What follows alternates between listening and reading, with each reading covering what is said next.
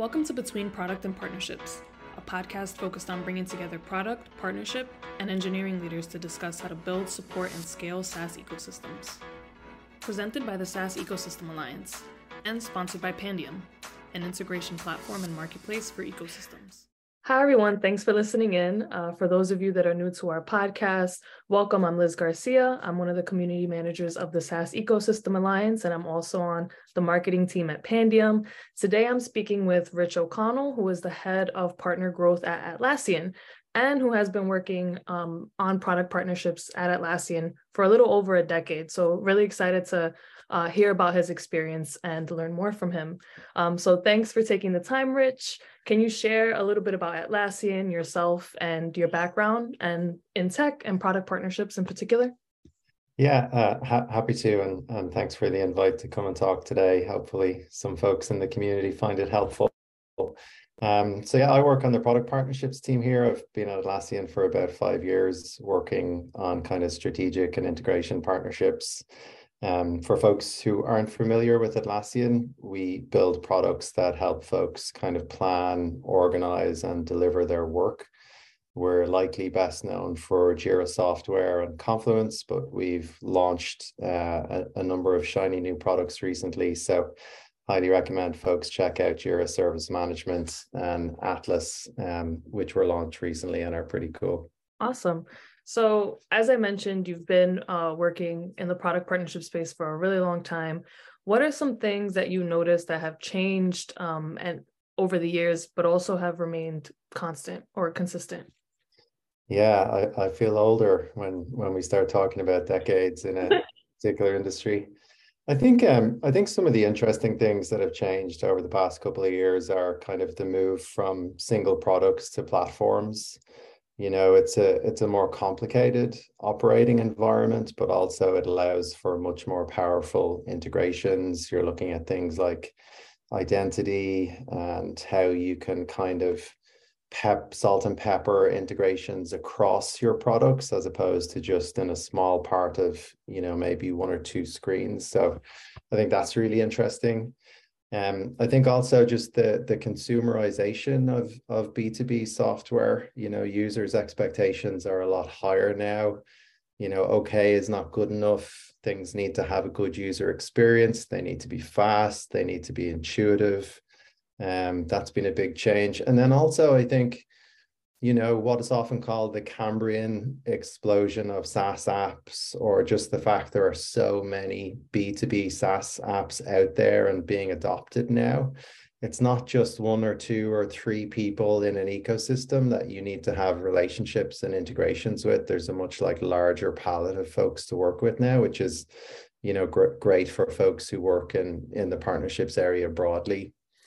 Um, I think things that have stayed the same you know the, the need to focus on customers you know they need to be front and center at all points and you know that focus really helps cut through a lot of the noise you know in, in partnerships. And then you know the currency that we all work in is trust you know so how do you keep customer trust? How do you keep trust between your partners?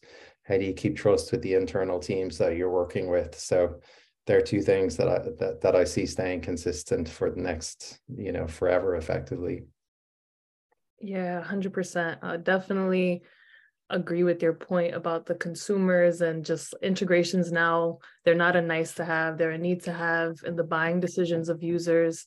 Um, so, yeah, and I think that was a, a great segue into the conversation that we're going to have today.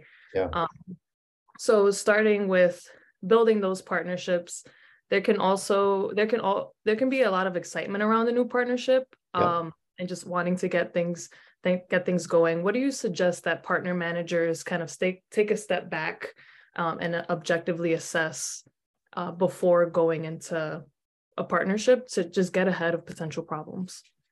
Yeah i mean new new partnerships are awesome you know they're one of one of my favorite parts of this job you know it often involves a lot of brainstorming and that's when you get to be creative and you can throw a lot of stuff at the wall and see what sticks um, I think like to not get too carried away. It's really important to come back to your motivations for the partnership. Like, what's the customer problem you're trying to solve? What's the customer need that's been flagged that the partnership can help? And you know, not get too carried away and just help shape some of those discussions. Um, I think like evaluating structural differences between potential partners is helpful. So, like, do you go to market in the same way? Do you go to market using different channels? You know, is one of you very enterprise focused and one of you more focused on on smaller customer segments? They're all things that can be helpful to kind of double click on early in the relationship. Um, are there differences in in how you develop your products? So are you both going to kind of work towards a, an integration MVP? Is there an expectation that it's far more, you know, feature rich and closer to a gold master before you actually re- release it into customers? So again, they're all things that can, you know, cause challenges down the road unless you actually think about them. Um, also, you know, are, are your products actually complementary? You know, it can be very tempting to look at kind of the large companies with a center of gravity in a particular area and think, hey, this would be great if we attach their brand to theirs. But if your users aren't going to use both of your products kind of simultaneously or in a way that the integration makes sense, then you know a partnership or at least a product partnership might not be the right way to go. Um, and then also just have a look at the teams on both sides. You know, are there are there gaps in skill sets? uh, is one group very mature and one group, you know, just kind of finding their feet. Um, so you know things like that can be helpful to to look at early on, and obviously everything can be managed and mitigated if you get ahead of it. That's a really good thought framework to think through. Um, one thing I'm also thinking about is partnering when you're looking at potential partnerships, considering competitors or not mm-hmm. automatically counting out competitors as being a potential product uh, partner. Um, so, what are your thoughts on partnering with competitors? How do you suggest beginning to even establish that relationship and yeah. maybe some of the differences uh, between structuring this type of partnership versus others? Yeah, it's a it's a great topic. There's a quote I like here by um, someone called Jim Jim Barksdale, who used to run Netscape. He once said the the only way to make money in business or software is bundling and unbundling. And I think that's really true in, in SaaS, you know, the, the constant M&A, the constant release of features. I mean, if you look at a company like Microsoft, they have Office, they have Teams, they have GitHub, they have LinkedIn, they have Minecraft, they have Dynamics, and you know they're not an outlier. There's there's lots of companies there now that have a kind of product that that serves multiple segments. So like a, a modern reality is you're going to have to partner with folks that you're competitive with in some areas. Um, i think things that kind of can help um, keep that process moving forward is again really focus on your shared customers. So focus on the things that are similar as opposed to the areas that you you might be competitive in. I think also just assume good intent. You know, uh, people just want to do good work. They want to do the right thing for their customers. They want to make their products, you know, you know, more attractive for those customers. So again, just try and focus on what you're both trying to do, what your your joint north star is, and how you can kind of help each other. I think also like using the the, mo- the more data you can in the process. So like really going deep on okay, how many customers do we share? What segments are they in? What kind of feedback have we had around demand for this integration or this partnership? And you know, focusing on the data can really help kind of cut through any more qualitative, you know, pushback or or questions or concerns you might get from kind of either side or internal teams and then you know just be creative start small. It doesn't need to be some kind of a big bang that's this industry changing thing. Maybe you just start by going to each other's events and you know building some relationships with folks. But um you know sometimes from kind of those small initial steps more interesting things can develop. So really focusing on the data um, and the customers. You kind of touched on this a little bit towards the end but um if there's for example some internal resistance to partnering with a competitor how are some what are some ways that you would suggest building that relationship or trust internally um, but also building trust with the competitor as well that you're looking to partner with Yeah, yeah, yeah. It's a, another good topic. I think like like be open and transparent as much as possible, like like rad- radically candid to, to use a buzzword. Um, like don't shy away about talking about the areas you're competitive. You know, note them. You know, let people know that you know maybe there are areas that you won't be able to collaborate or areas that are kind of out of bounds for discussion, and that's okay. You know, sometimes naming it can kind of take the power out of it. I think lead by example. You know, be willing to make the first step you know be willing to as i said kind of share what you're trying to do share why you're trying to do it be consistent in the messages you're conveying to kind of all of the different parties. It can also be helpful to kind of point to previous partnerships that have happened in this space. So you know you can go to to one of these folks and say hey i love what you did with x y and z. You know how would we go about doing something like that? And, and again using those kind of uh, analogous examples can help people get their head around things that might be um, you know less tangible initially and and point to what you're trying to do and why you're trying to do it that's um, great advice for starting to establish that trust or that rapport um, are there any areas specifically that you've seen over the years uh, where when it comes to building um, trust in a partnership what are some areas that you tend to see partner relationships struggle the most? I mean, as I mentioned, like the currency partnerships teams work in is trust.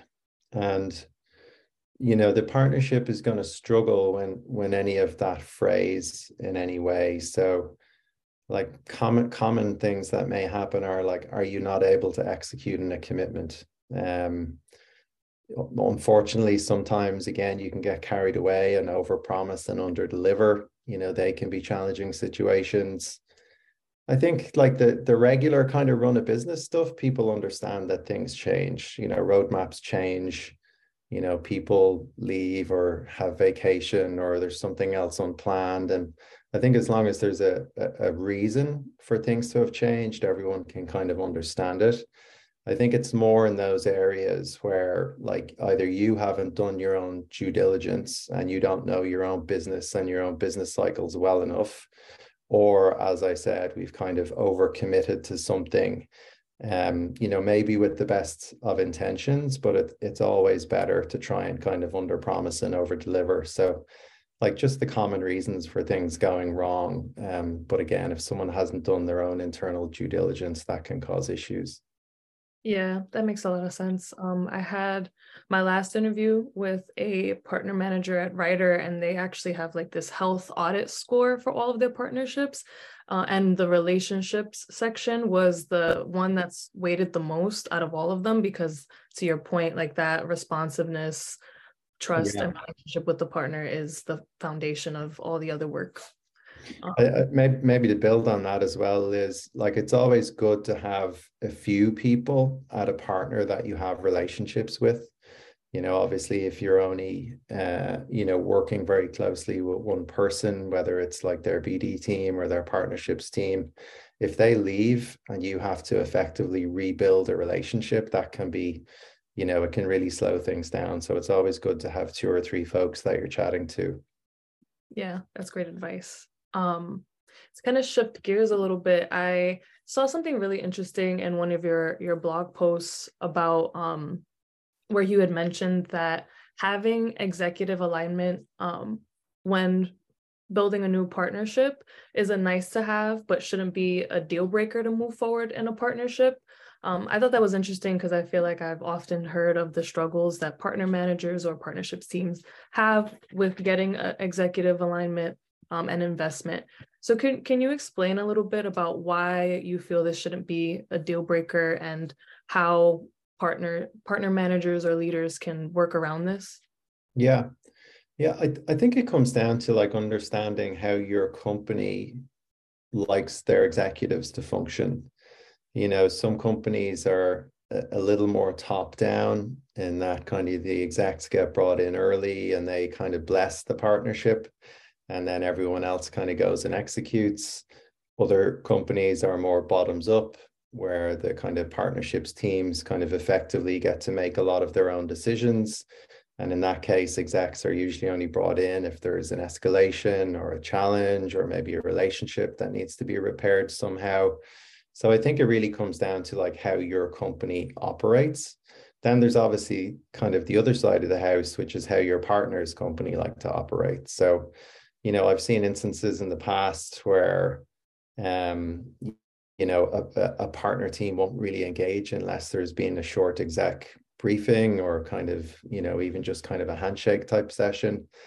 And if you feel like there's enough value in the partnership to make that happen, then fine, go and make it happen. Like I think what I what I've found in working with executive teams is that they're more than happy to help in any way you can, they can, as long as you can kind of show the the value that's going to be be delivered by engaging them. So, and I, I I've I've never seen a partnership fail because of a lack of executive relationship or a lack of even alignment at an executive level. So you know i think all of these ways can work um, and it's just about learning like what your team you know likes to be engaged in and what your partner's team needs to be engaged in mm.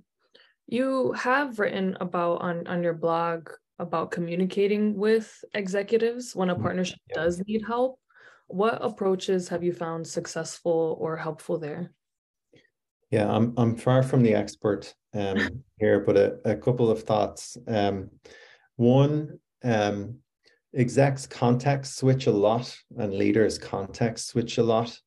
And, you know, teams teams that are on the front line tend to be like very deep in the detail. Like assume that the the leader the leader you're working with doesn't remember the last conversation that you've had about this. Like give them lots of context up front you know give them a briefing to kind of intro whatever the topic you know you, you might be covering with them is and just kind of give them that refresher. Um i think uh i think also um like be clear on what you need from them up front you know if this is just like an fyi i need to keep you briefed in case something happens down the road be clear about that. If you need them to unlock funding be clear of that that you know people often say don't bury the lead. Like be clear up front as part of that briefing why you're having the briefing and kind of what you want to get as an outcome.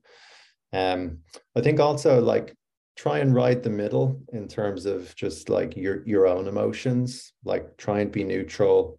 Try and use neutral language. Try and not get too carried away with you know you know this is awful or this is awesome um, you know, executives in general try and maintain that neutrality so they can be objective in their decision making. So if you go in with too strong of an emotional perspective, that can often be slightly kind of jarring for them. Um, and then just like remember they want to help.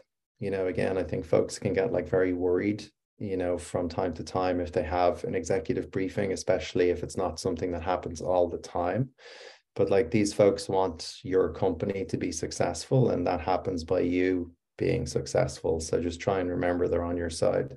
Would you mind sharing an example of an experience like this that you've had in your personal experience at Atlassian?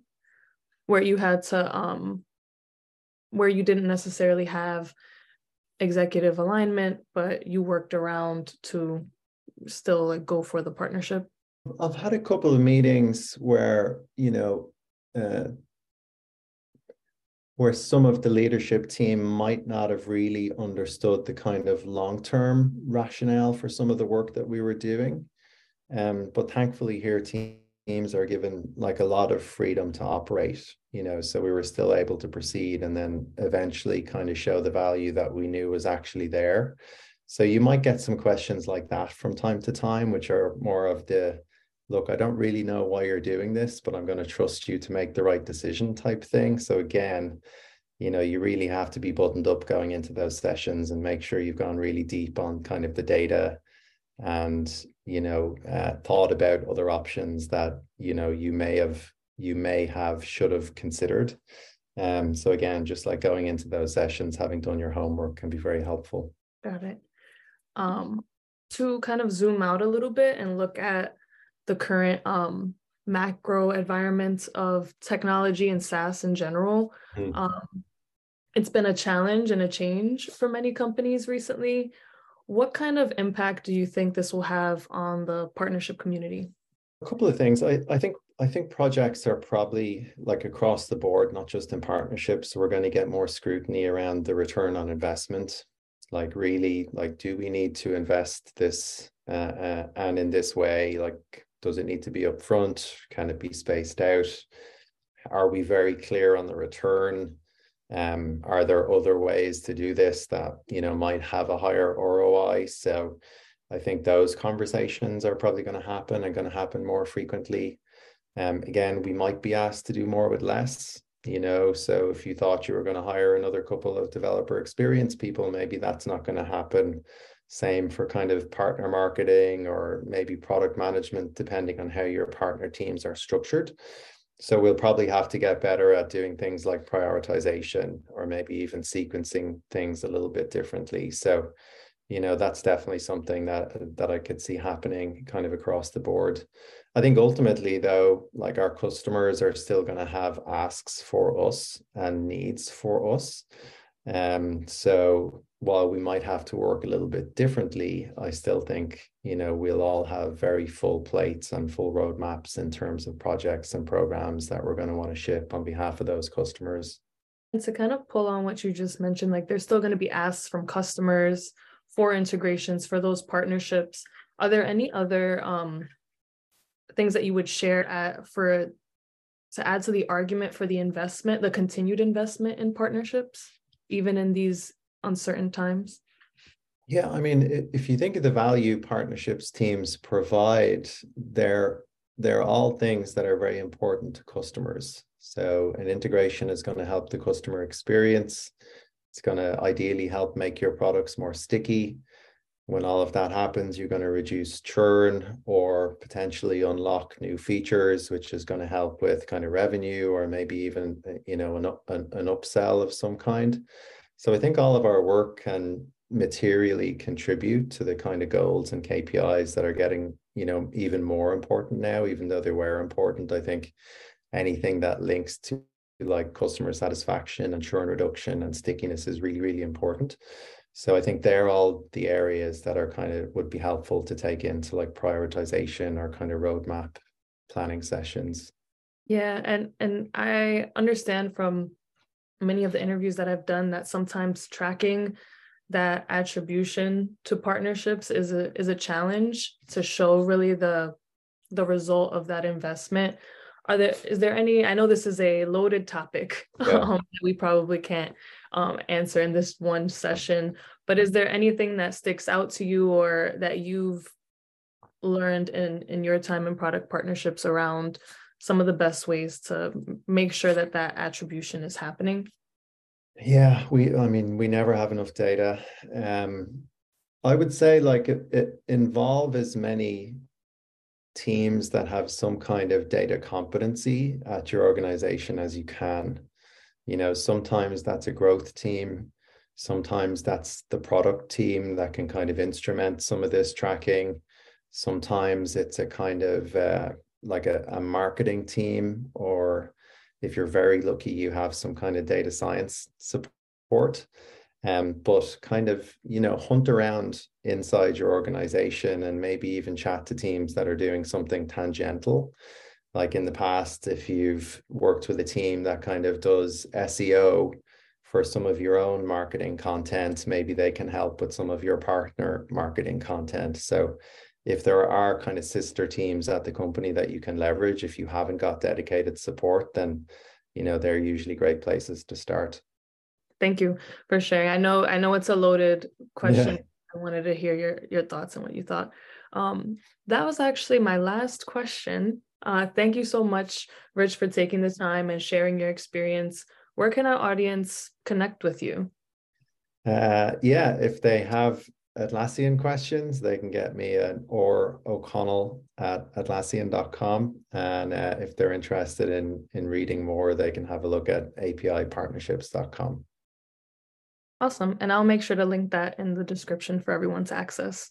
Thank you Great. so much. Awesome. Thank you, Liz. Nice talking to you.